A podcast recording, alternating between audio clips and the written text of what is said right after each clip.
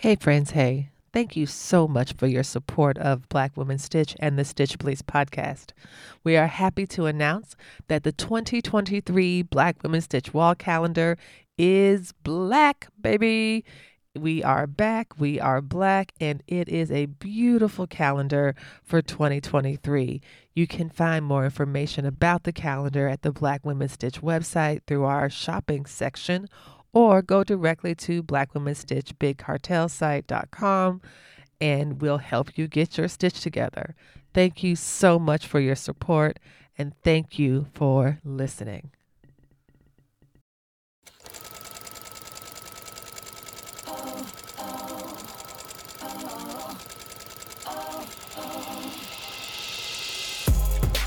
Hello, Stitchers. Welcome to Stitch Please, the official podcast of Black Women Stitch, the sewing group where Black Lives Matter. I'm your host, Lisa Woolfork. I'm a fourth generation sewing enthusiast with more than 20 years of sewing experience. I am looking forward to today's conversation, so sit back, relax, and get ready to get your stitch together.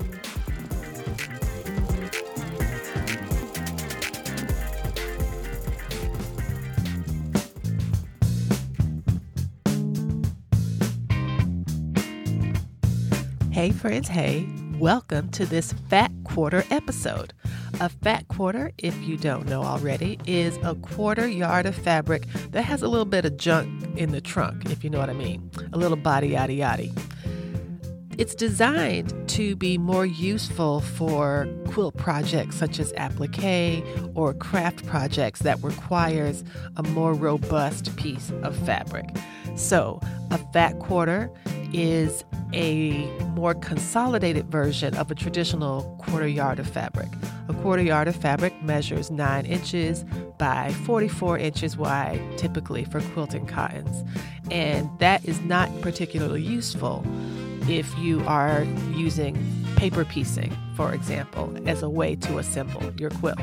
So instead of using that long, skinny rectangle, they use a fat quarter.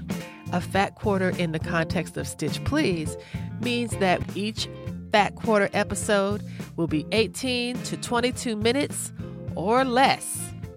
So here we go.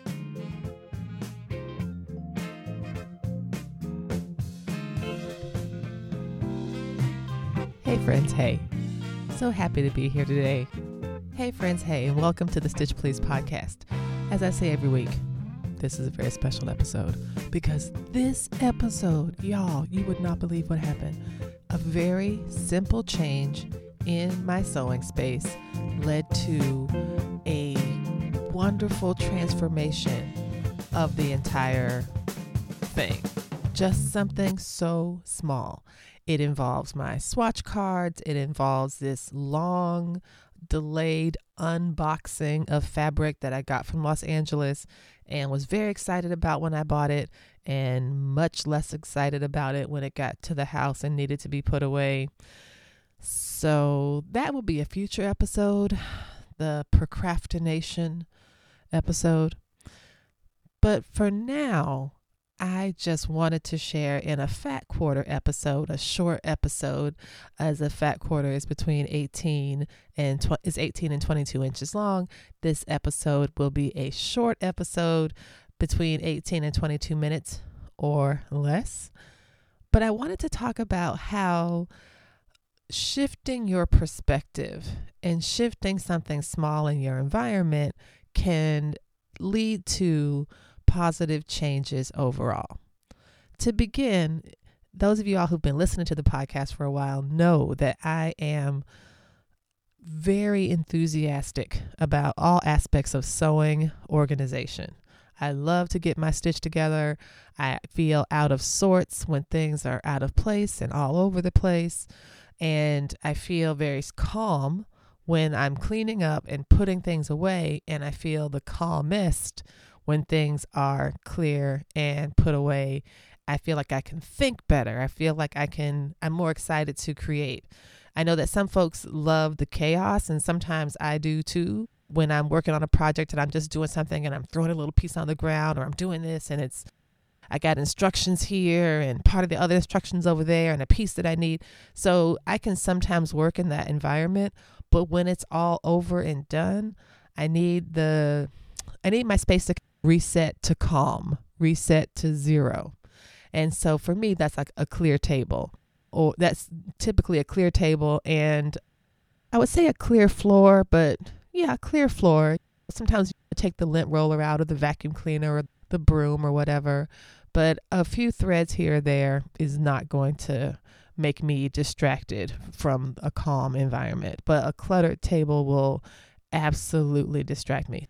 All is to say, when I was getting ready to work on the fabric from Los Angeles, I realized the great benefit that past Lisa had given future Lisa by insisting that past Lisa bring swatch cards to Los Angeles just in case, haha, she decided to buy some fabric at one of the most wonderful fabric districts in the United States. Just bar none. And so I had all of these cards and I had to put the fabric away. And this gave me an opportunity to look at the way that I was currently organizing my swatch cards. My swatch cards are deliberately designed to work with a few Avery labels. And in this way, the system is pretty regimented.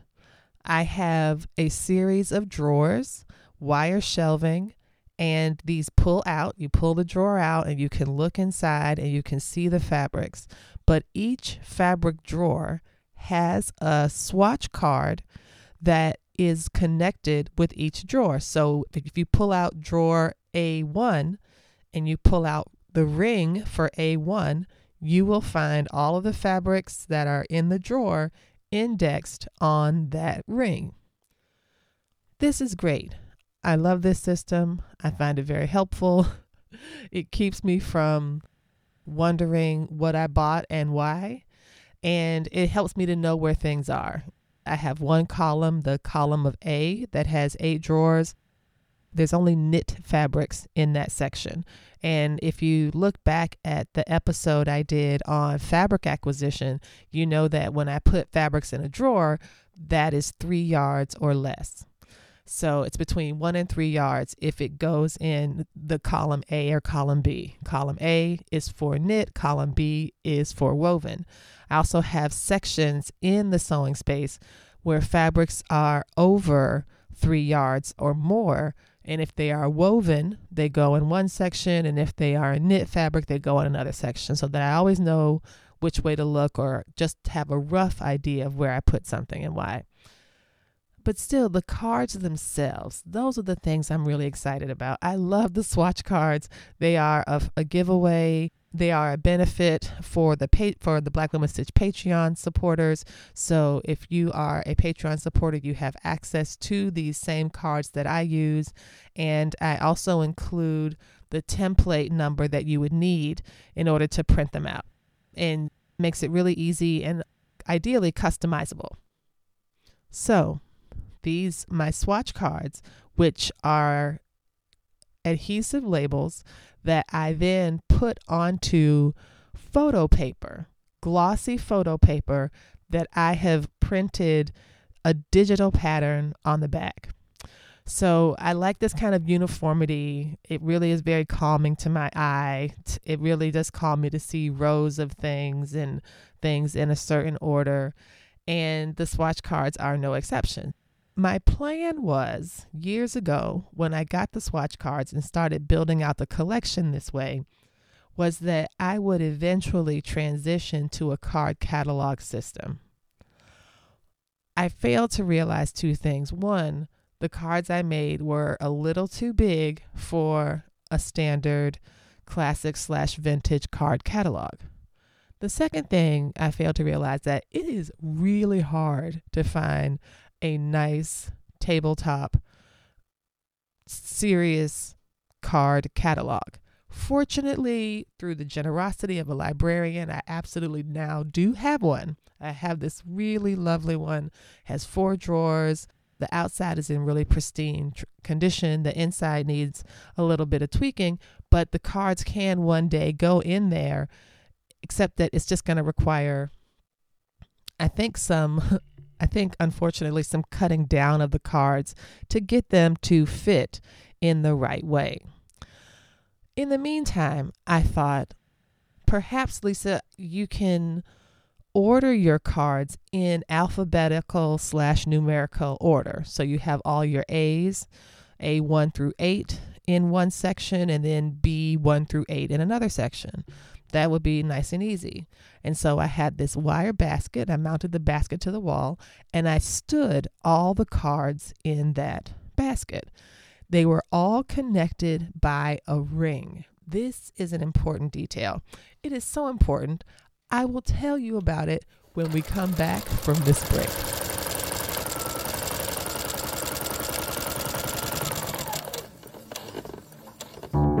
Hey, friends, hey. Stop on by the Black Women Stitch Patreon page and help us gain 200 new subscribers by the end of 2022. The Black Women Stitch Patreon page has been recalibrated to reflect three levels of giving with excellent benefits in each tier. Beginning at $5 a month, the Black Women Stitch Patreon includes benefits such as videos of the Stitch Please podcast, monthly stitch ups, direct video messaging, a quarterly gift, and more. So check out the Black Women Stitch Patreon and help us get 200 new subscribers by the end of 2022. The link to the Black Women Stitch Patreon page is in the show notes. Help us help you get your stitch together. And thank you. Welcome back to the Stitch Please podcast. I'm your host, Lisa Woolfork, and we're talking today about how a small change can have a big impact in making your sewing space or sewing workflow that much more happy, cheerful, and organized. The secret, of course, to this blissful new sewing ecosystem is only to be found in the office supply aisle or the school supply aisle because they're office supplies. These book rings have been so helpful in organizing my swatch rings. And I turned them into a ring because I wanted to flip through the cards. I put a hole punch hole in the upper left corner. Then I surround that that punched hole with an adhesive sticker that keeps the hole from fraying when you're taking the cards around the ring but the book ring itself is the star. It is such a cute little perfect circle of a device. So let me tell you a little bit about book rings. Book rings are substitutions in some ways for a loose leaf or a three ring binder. Some folks, you can take, I've seen paper that is perforated on the left side, and you can include your own rings. And sometimes they do this, I think, in the planner community where you add a front and a back and you can make it into an actual book. And the bindings of the ring, the book binding, is really helpful for that. So I just want to talk a little bit about them because I am geeking out and I love stuff like this. The preferred book binding that I like to use or binder rings. Uh, let me just clear up the terminology. What I'm talking about are known as index card rings or keychain key rings, metal rings for index card, book rings, or loose leaf binder rings. I call them book rings. I don't know why I call them that. I don't know who told me that was the right answer, but that's the one that I felt in my spirit was correct. And it is just such a cute little device. Mine are two inches across. And this is important because the smaller your ring is, the less your card has to travel. Unfortunately, that means you can't get that many cards on a small ring. The rings that I prefer to use are two inches in diameter, and this means it can put in a ring up to 400 sheets of loose leaf paper. That is a really big stack. And when you measure that stack, do you know how tall it is? Two inches. It turns out that it's two inches. I noticed for my rings that I had about maybe 20 or 22 cards that could fit well on a two inch ring. I didn't want it to be too many cards because then it would be too crowded and it might start to wear and tear on the perforations. So I made sure that it was something that it could be easily flipped through and really accessible and not a hassle. So I did that and that worked fine. And so now here we are. I have put this cute little wire basket shelf on the wall. I have 16 rings of cards that are between one and a half and two inches tall. And I am trying to organize them into alphabetical slash numerical order. This solution, which was good in theory, was less so in practice. This thing always looked like a hot mess express. Even as I tried to it in such a way that I could put, okay, oh, this is what I'll do. I will make sure that the left side only has the A's, and then I'll make sure that the right side, all of it was difficult to manage. For example, if I needed something from the B3 drawer and I wanted to say, okay, I'm going to take this fabric that I just bought, I folded it up, it looks nice, it's ready to go. Let me put it away in the proper drawer. I will put this in drawer B3. Now, let me retrieve the card for B3. Do you know that that was like matching socks after the dryer. It took forever for me to locate B3, which should not have been that hard, but it was. And it made something that was meant to be simple more complicated and frustrated than it should have been. Very recently, I was out for a walk with a friend who was also interested in organizing art supplies and organizing materials and stuff. And she suggested, What about a dowel? And I was thinking, you know, that could be really great. I think I have one that I'm not using. And it turns out, y'all, all I needed to do was to switch, just switch one dowel from one place to another to take the basket that had the cards in it and to turn those cards into the best use of what even the book ring was meant to do. So let me explain. The book ring opens up, it's a circle, and you twist it a little bit, and it has these teeny tiny jaws that lock. So you can open the circle and you open it so wide that it's almost like a curvy letter W. And it opens pretty flat and allows you to slide your paper inside, or in this case, allows you to slide the cards on. And I have been doing that for years and years. I've been using this system for quite some time, but I didn't realize how perfect the book rings were until it came time to put them on a dowel. One of the ideas that I had before I remembered this, I already had this supply, was to imagine making like a curtain rod type thing. I would install this rod to the wall and then I would thread the cards through it. The only challenge with that when I wanted to take a set of cards or the whole ring off, I would have to unhinge the entire thing. It just didn't make any sense. It felt too impermanent. Then I remembered you have something that you're not using to full effect. Why not try putting it over there and seeing what happens? Y'all, when I tell you this was like a divinely inspired idea, down to the fact that I didn't even have to drill new holes. The same holes that were in each spot worked for the other tool.